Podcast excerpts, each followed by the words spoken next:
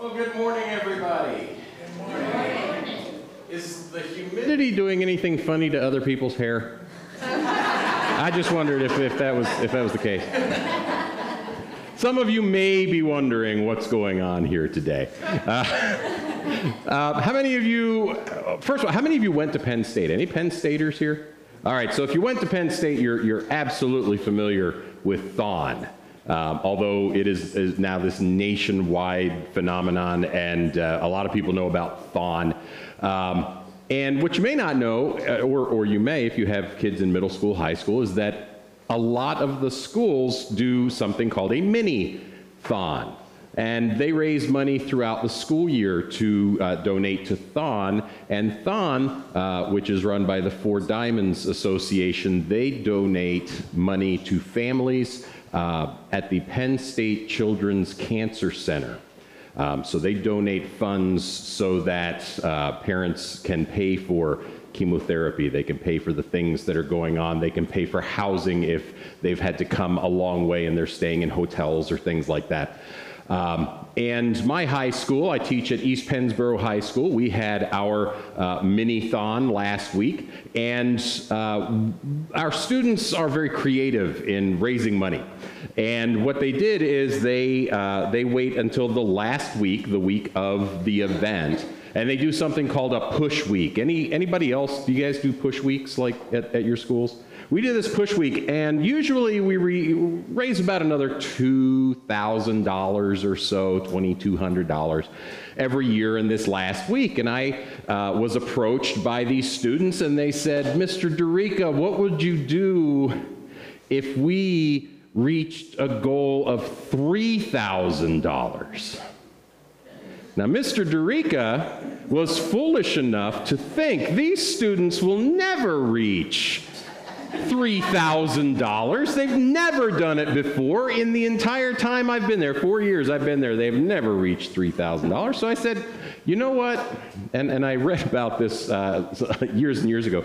If you reach $3,000, I will go in front of the whole student body and I will shave off half my beard.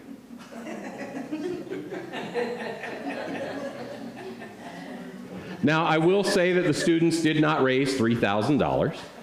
They raised $6,000 in one week. I'm hoping it's because they really wanted to support the children uh, at the Penn State Children's Hospital. But what I'm really thinking is they wanted to humiliate Mr. Dorica for a while. But this is, this is the result. I told them I would keep it through the weekend. I have gone, I have, I've pumped gas, and I have picked up food, and I have seen people, and their reactions are much the same as some of yours. Um, but that is the, the, the explanation. Now, if the sermon seems only half as strong as usual, it's because I've lost half my strength, which I find in my glorious beard. Um, but that, that's the story of, of the beard. Now, having said that, youth group, you want to start raising some money, I'll start growing this beard back. and we will do some fun stuff. All right. So, I was happy that they raised six. That it was like that was the coolest thing ever. Um, how many of you here are, uh, were ever athletes in high school or college, or maybe you're an athlete in high school and college now? Anybody? A couple of athletes here and there. Okay. How many? How many of you might, maybe are uh, were valedictorian in high school, or you're heading towards valedictorianism, um, or maybe you graduated with honors from college, magna cum laude, summa cum laude. Um, any military, first responders, Anybody like that in here today? What do you think of when you think of these people, athletes and, and students who excel and, and these folks in the military, these folks who are first responders? First thing I always think about is that it takes an incredible amount of work to be that successful in what you're doing. I mean, valedictorians, honor graduates, they spend like countless hours studying and working and preparing for tests and presentations and doctoral dissertations and all of these things. And often they give up a lot in order to do that. They give up a lot of time. They give up uh, weekend sleepovers with friends because they know they have an exam on Monday and they really have to study. They really need to do well. Military personnel, first responders, these folks spend months, maybe even years, training in their specialty. Not just because they want to do their job well, but because by doing their job well, they ensure the safety of all of the people who they work with. If they do their job well, the unit, the group succeeds. Athletes are, are, another group. They, they make a lot of sacrifices. They put their bodies through a lot of things. I am not an athlete. but our athletes, they, they go through these immense times of training, not just physically, but mentally. They, they train mentally to deal with all of the things that can happen on the field so that their team can win. And no matter what the pursuit, no matter what we're doing, if we want to excel at whatever it is that we do, we have to dedicate ourselves to working on that. We have to dedicate ourselves to studying and taking classes or, or practicing over and over these things that we want to do well. In other words, excellence takes discipline. And discipline, and this is a really small slide, and I apologize, but discipline is the practice of training people to obey rules and orders and punishing them if they do not, and the controlled behavior or situation that is a result of this training. So I'm pretty familiar with the Pennsylvania high school sports, a couple of them right? And for Pennsylvania High School, PIAA, anybody ever heard PIAA, Pennsylvania Interscholastic Athlete Association? We'll just call it PIAA. But they provide rule books. They provide all of these rules for all of the sports that they cover, right? All of the sports that are played in high school. And I know this because uh, my son plays football, and he's also in track and field. So I know that there's a football rule book, and the football rule book has everything in it about the game. It has the dimensions of the field. And if you look uh, at, if you look closely at this slide, and I know you can't really read it, but there's not only the, the, the layout of the field, there are these areas that are marked restricted. You're not supposed to go in those areas while the game is being played. And these rule books, they cover everything. They tell an athlete what they're supposed to wear and what they're not supposed to wear. They talk about how officials are supposed to call the game. They talk about how the clock keeper is supposed to do their job. I mean, they cover every tiny little detail of what makes the game the game and how the team can be successful in winning the game within those parameters. And they also include things like penalties and punishments for not doing things according to the rules of the game. You see, almost everything in life has rules associated with it. Where are my, where are my school students? Raise your hand if you're a school student. If you're a school student, does your school have a book that tells you what you can and cannot wear? Yes. Do we listen to it? No. I'm a teacher, I know. But they have rules about how, how they can dress. They have rules about how they take tests and how they do work. You're not allowed to cheat, right? Your teachers tell you you're not allowed to cheat? Yeah, they do. They don't? They do, okay. And these rule books give them penalties as well. They say if you do this, you could be, uh, you could have an after-school detention, you could have a Saturday detention, you could be suspended, you could be expelled. The schools set those expectations so that things run the way the school wants them to be run so that everybody can learn. Any nurses this morning? Doctors? People who want to be nurses, right?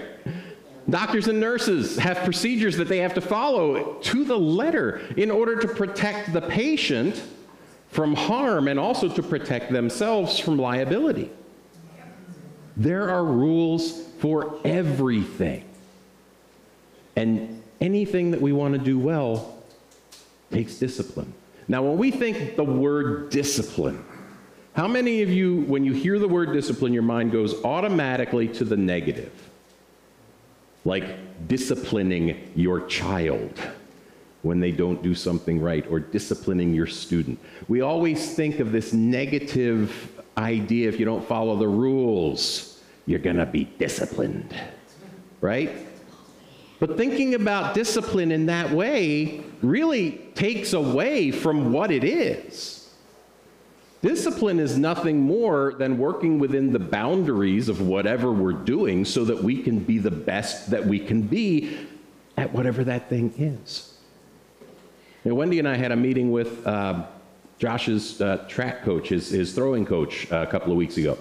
And we were talking about maybe Josh training with him over the summer, and his coach constantly kept telling us things like, here's a difference between good throwing and great throwing. And he said that great throwing is about consistency.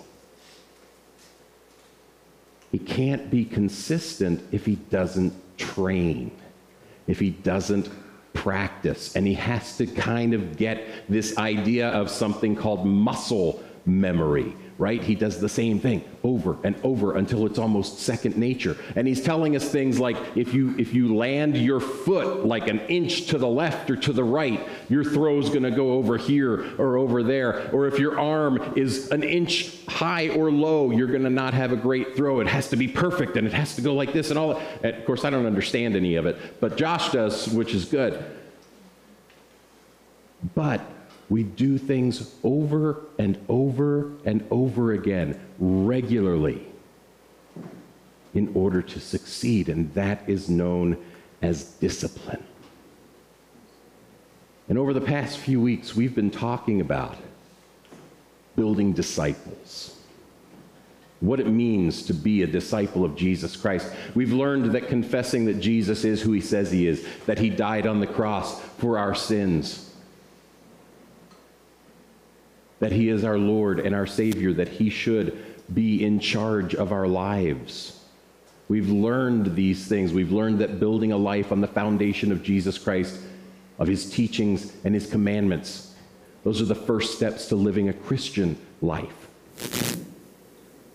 Jesus calls us to be disciples. And I don't know if you've ever thought about it before, or if you've ever looked at these words side by side with each other.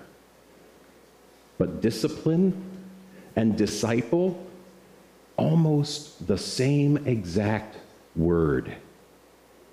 Discipline literally means to adhere to, to learn. And a disciple is the one who learns or adheres to something. And disciples of Jesus Christ are to learn the teachings of Jesus and to adhere to his commands or his rule book.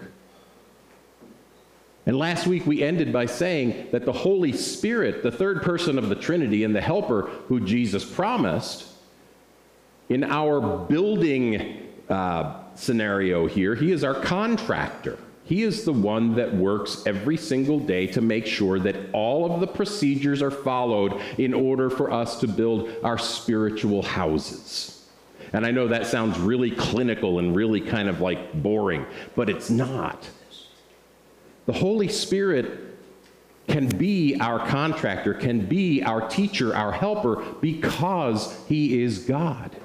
He is the third person of the Trinity. He knows what Jesus taught because Jesus taught through the Holy Spirit. Through the power of the Holy Spirit, Jesus did the things that he did. And it is through the power of the Holy Spirit within us when we accept Jesus Christ as our Savior that we learn what it is to truly be a disciple of Jesus Christ. And the Holy Spirit wants us to be useful. He wants us to be making disciples of other people.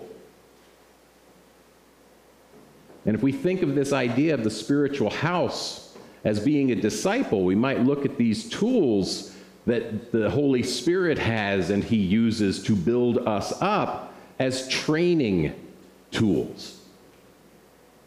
We might call these spiritual disciplines, things that the Holy Spirit, through the Bible and through his work in us tells us we should be doing.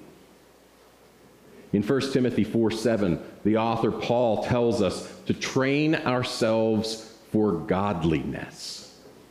How many of you, when you became saved, were told that you actually now had work to do? I, I didn't. I actually went to a church one time, they were doing this play, right? um, on Dietrich Bonhoeffer. And we, we talked about him a little bit last week. He talked about costly grace. And he, they did this whole thing about talking about how Bonhoeffer talked about costly grace and how, and how much following Jesus costs. And then they had an altar call and they said, say this prayer and you're a Christian. It's as simple as that. And I was like, no, no, no, no. We're not told the cost when we become Christians. We're just told, hey, you got to become a Christian. I'm here to tell you there's a cost. There are things that we are expected to do. You don't just become a Christian, sit in a pew for a couple of hours a week, and call it good. Not if you're a true disciple of Jesus Christ. We must train ourselves. We must work. We must put into practice the things that Jesus told us would make us strong. And maybe even more importantly, would make us consistent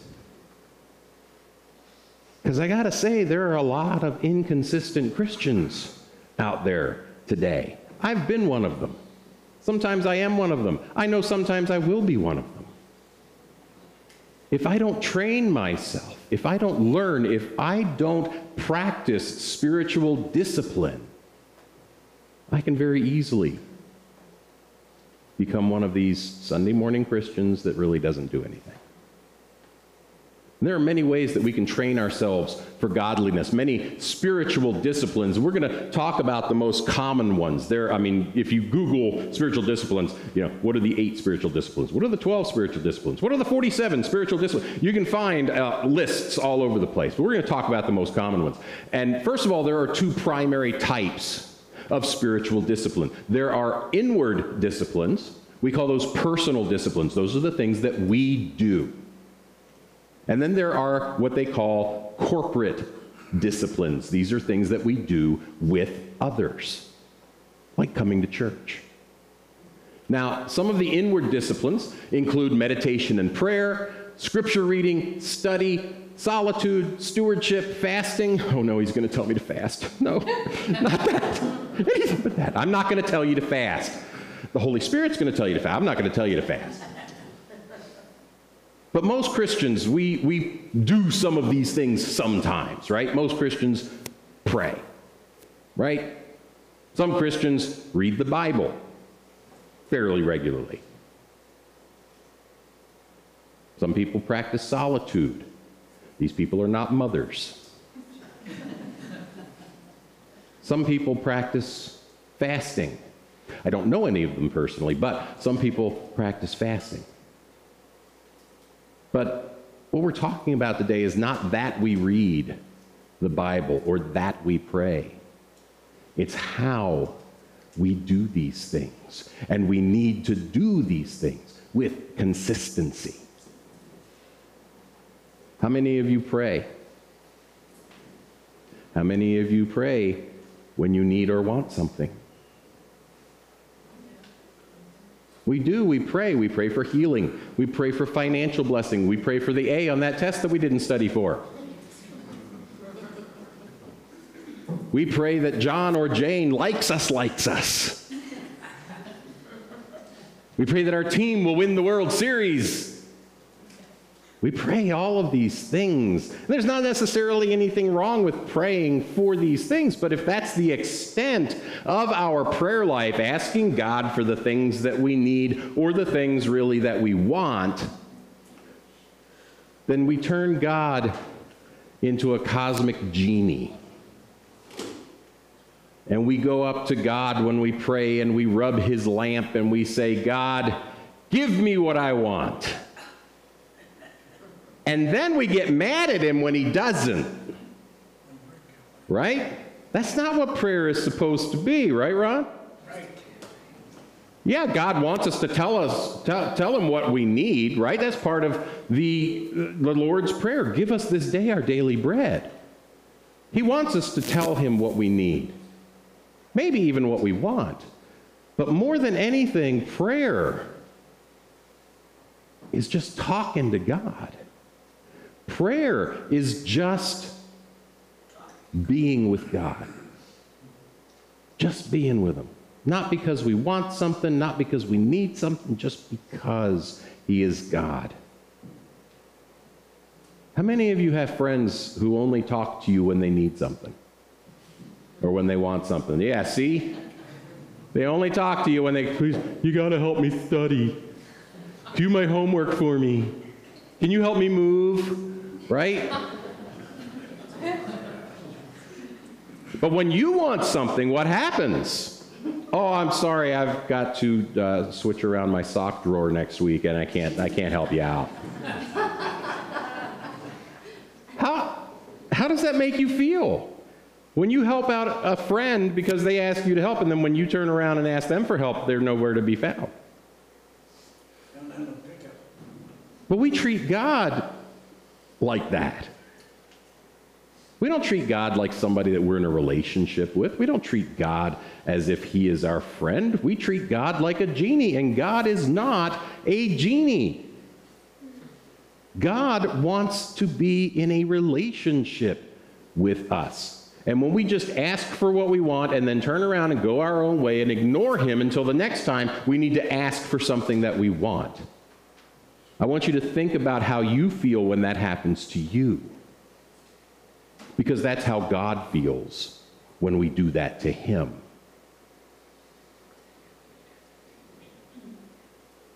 Think about all the people in your lives. Think about the people you're closest to. Isn't it the people that you talk to? Isn't it the people that you spend time with? They talk to you about things, you talk to them about things, important things, not important things. You laugh with them, you cry with them. You help them, they help you. Let's face it, the people that we're closest to are the people who make us feel the most important. And they're probably close to us because we make them feel the same way. And as disciples of Jesus Christ, we ought to want to spend time with God. He is our most important relationship, more than your husband or your wife or your kids. He is your most important relationship. He knows you better than anybody. And He wants you to want to spend time with Him. And along with prayer, one of the things that we do, hopefully, is that we spend some time alone with God. We don't just come to church and do our praying here. We go off alone as much as we can, right, moms? We go off alone and we spend time with God in solitude. And we try to make that a regular thing. I don't know about you, but if, if I can't get alone, even if it's just in my car, if I can't get alone with God on a regular basis, I just don't feel like I'm doing what He wants. I don't know what He wants from me. We get away from all these distractions. We get away from all of the cares of the world and we just focus on that one relationship. You go on family vacations, anybody? Family vacations? Anybody go on like couples vacations where you leave the kids behind and you, you just go and you, you, you be together, right? You have that time where you're alone, whether it's with, just with your family or whether it's just with your spouse. You're just alone with them and you get to talk to them and you get to, to, to learn more about them. Some of the greatest conversations that Wendy and I have are when we're off, just the two of us on our own. And we can say things like, what do, you, what, do you, what do you see our life like in five years? Where are we going to be living? What are we going to be doing? These are the things that build those relationships, and these are the ways that we can build a relationship with God. Just to go off with Him by ourselves and say, "So, God, what do you, what do you, what do you think?" Here's, here's what I'm thinking, but, but what do you think? What, is, is this, am I on the right track? Am I doing what it is that I'm supposed to be doing? And we pray and we talk to God and then we listen for his voice, and we really can only do that if we're alone with him. And of course, another one of our disciplines is reading and studying the Bible, and we talk about that so much here at Morning Hour Chapel right? Just as an athlete or a doctor or any other skilled worker needs to read and learn like how to do what it is that they're supposed to be doing. How are we supposed to know what Jesus wants us to do if we don't read what he says? In John 14, 15, he says, If you love me, you will keep my commandments. Well, what are your commandments, Jesus? How can I love you if I don't know your commandments? How can I know your commandments if I don't read what you have said? We find his commandments, his instructions in the Bible. And I don't think it's important to read and study the Bible just for our own personal benefit, although it is. And we talk about that a lot. But I want you to think about something. Think about that you, you discover that you need surgery for something. Surgery is crucial for your survival. You will likely die if you don't have this surgery. And you have two options for a surgeon. You meet with both of them. The one is a doctor, graduated with a C average, went to class about 75% of the time, doesn't really know much about the surgery, but he tells you not to worry, he'll Google it and everything will be fine. That's option one. Option two is the doctor who graduated with honors from his medical school. And he knows the risks associated with the surgery, and he's going to talk to you about those risks, but he's also going to tell you every step of the surgery from pre op to operation to post op and all of the things that you can expect to happen because he knows. He doesn't even have to read it out of a book. He just knows these things because he's studied them and he's learned them. Which surgeon are you going to go with? You to go surgeon number one or surgeon number two? Two. I know that's what I'm to do. Now I want you to think about this. Think about all of the people, and we've talked about the, the tens of thousands of people just in Adams County who don't know God who've never had any kind of experience with God. Who would you rather those people go to to learn about God? The Christian that comes and sits in the church pew for two hours on a Sunday morning and then goes home and does nothing else? Or the Christian who reads and studies and knows what the cost of discipleship is? The person that knows what God requires of us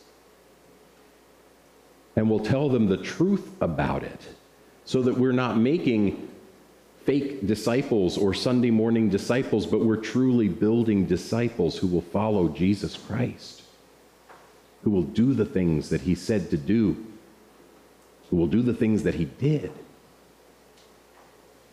When we study the Bible, when we study Scripture, and we learn about what it says, we are better equipped to share Jesus Christ with others. And we don't have to worry about bumper sticker theology or meme theology. They will know what they're supposed to know. Whether they make a decision for Christ or not, that's not on me, that's on them. Right? Holy Spirit's going to do, do his job. But they need to come to a person like some of the people in this room some of the people watching this video who know who Jesus is, who have a relationship with God. In Matthew 28 20, Jesus leaves his instructions and he tells his disciples to make disciples, teaching them to observe all that I have commanded you. We could read that as teaching them to do all that I have commanded you to do. And I'm going to tell you something as a pastor and as a teacher, it is impossible to teach something if you don't know how to do it yourself. It's impossible. We need to read, we need to study. The other personal uh, disciplines, fasting, stewardship. Um, don't worry, we're not going to talk about fasting a lot. Um, But they do. They help us to build our houses and they help us to do it in, in, different ways. Fasting helps us to shift our focus away from our physical needs and towards our spiritual needs. And it also helps us to appreciate God's provision for us. It helps us to appreciate when we do have food by basically depriving ourselves of food from time to time. But you know, fasting, uh, they took a survey. Fasting is the most feared spiritual discipline because we don't want to do it. We're afraid we're going to be, you know, somebody's going to look at us and, you know, and, and say, what's wrong with you? We're afraid that they're going to, you know, make fun of us or we're going to look weird or we're going to look, you know, like those super Jesus freaks that we talked about in the 70s, right? But really, there's another reason that it's the most feared, and that's because we don't like to deny ourselves of anything at all. If we're honest, we know that we live in a self indulgent and self absorbed society. Our culture tells us don't do without, go and get everything that you can. Right? They do. And they tell you don't rely on anybody else. You got to rely on yourself to get those things. So not only are they telling us don't fast, they're telling us don't rely on God, rely on yourself. This is what the culture tells us. And if you look around, you know it's true. But through fasting, we take seriously the words that Jesus used when battling Satan in the wilderness, when he was practicing that spiritual discipline of fasting. He says, It is written, man shall not live by bread alone, but by every word that comes from the mouth of God. And he said this after 40 days and 40 nights of no food. He stopped eating. And Satan, at the end of this 40 days and 40 nights, suggests take these stones and turn them into bread for yourself.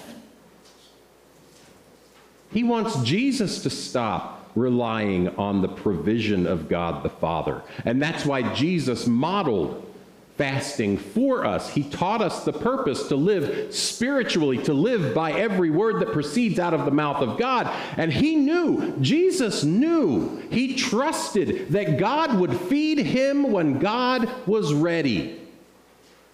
God would feed him when God knew that Jesus needed to be fed.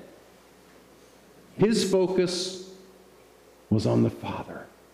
His focus was to concentrate on the spiritual rather than on the physical. And a little while later, Jesus taught his disciples in Matthew chapter 6 don't be anxious, saying, What shall we eat? Or what shall we drink? Or what shall we wear? For the Gentiles seek after all these things. And your heavenly Father knows that you need them. He knows you need to eat. He made you that way. He knows you need water. He made you that way. What Jesus is saying is seek first the kingdom of God and his righteousness. Focus on what God wants for you to do. And let God focus on the rest. He will feed you, He will clothe you, He will provide for you. Jesus' disciples should not be afraid of fasting. We ought to practice it so that we can focus our attention on God every once in a while. And once we begin, that God does provide for all of our needs.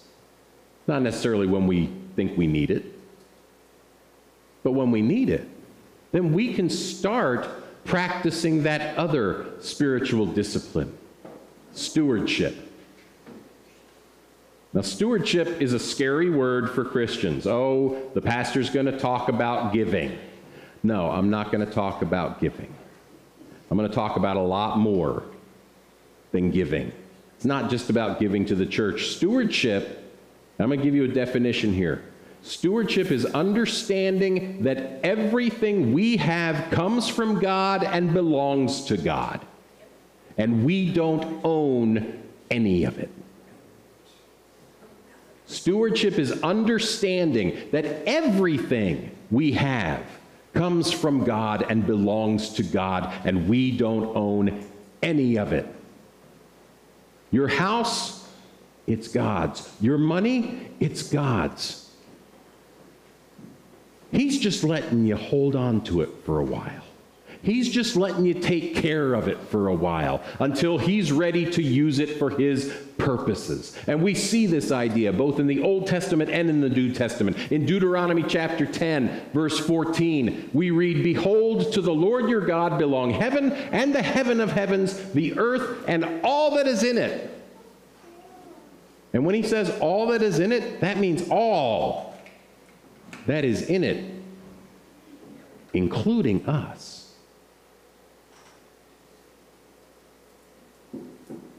In Colossians 1:16, we read for by him all things were created in heaven and on earth, visible and invisible, whether thrones or dominions or rulers or authorities, all things were created through him and for him. When we limit stewardship to giving money, to tithing or whatever it is that you do, we don't realize that God has given us the responsibility as followers of Jesus Christ to be good stewards of everything, even our time and our talents. That's what it says right here the visible and the invisible. Your time, your talent, your strength, all of those things are things that God wants you to use for the building of his kingdom. He expects us to feed people. He expects us to clothe people. He expects us, yes, to give money to the poor. But he also expects us to use our time. Time is finite. But we should always be finding time to serve God. Whether that's going downtown and feeding the homeless, going to uh, a, a, celebration or a, a fundraiser this afternoon at York Springs Firehouse to help raise money for kids that are about to lose their dads. We're supposed to use everything when God tells us it's time to use them for his purposes.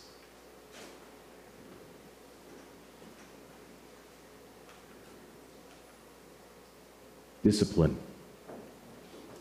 is what makes a disciple. Doing the right thing, doing the things that Jesus tells us to do regularly, over and over. That's what makes a disciple.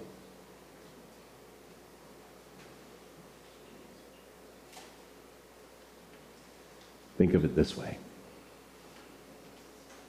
being a disciple means less of me and more of Christ every single day. It means being willing to sacrifice. It means being willing to do things that maybe we don't want to do or we think we don't have time to do when God tells us to do them. That's what being a disciple is. The Holy Spirit wants to build us into disciples. And guess what? The Holy Spirit also has tools that he uses within the church. When we get together on Sunday mornings, when we get together and do things, the Holy Spirit is helping to build us into his church. And next week, we're going to talk about the corporate spiritual disciplines and what the Holy Spirit wants us to do as a group in order to build God's kingdom and do the things that Jesus has taught us how to do. Would you pray with me? Heavenly Father, we thank you so much for today. We thank you that you have given us everything. You've given us our homes, you've given us our jobs, our cars, our money, our children, our spouses, everything is yours, and you have loaned them to us for a time. Father, we ask that you would help us to see and to know how you want us to use those resources, how you want us to steward our entire lives.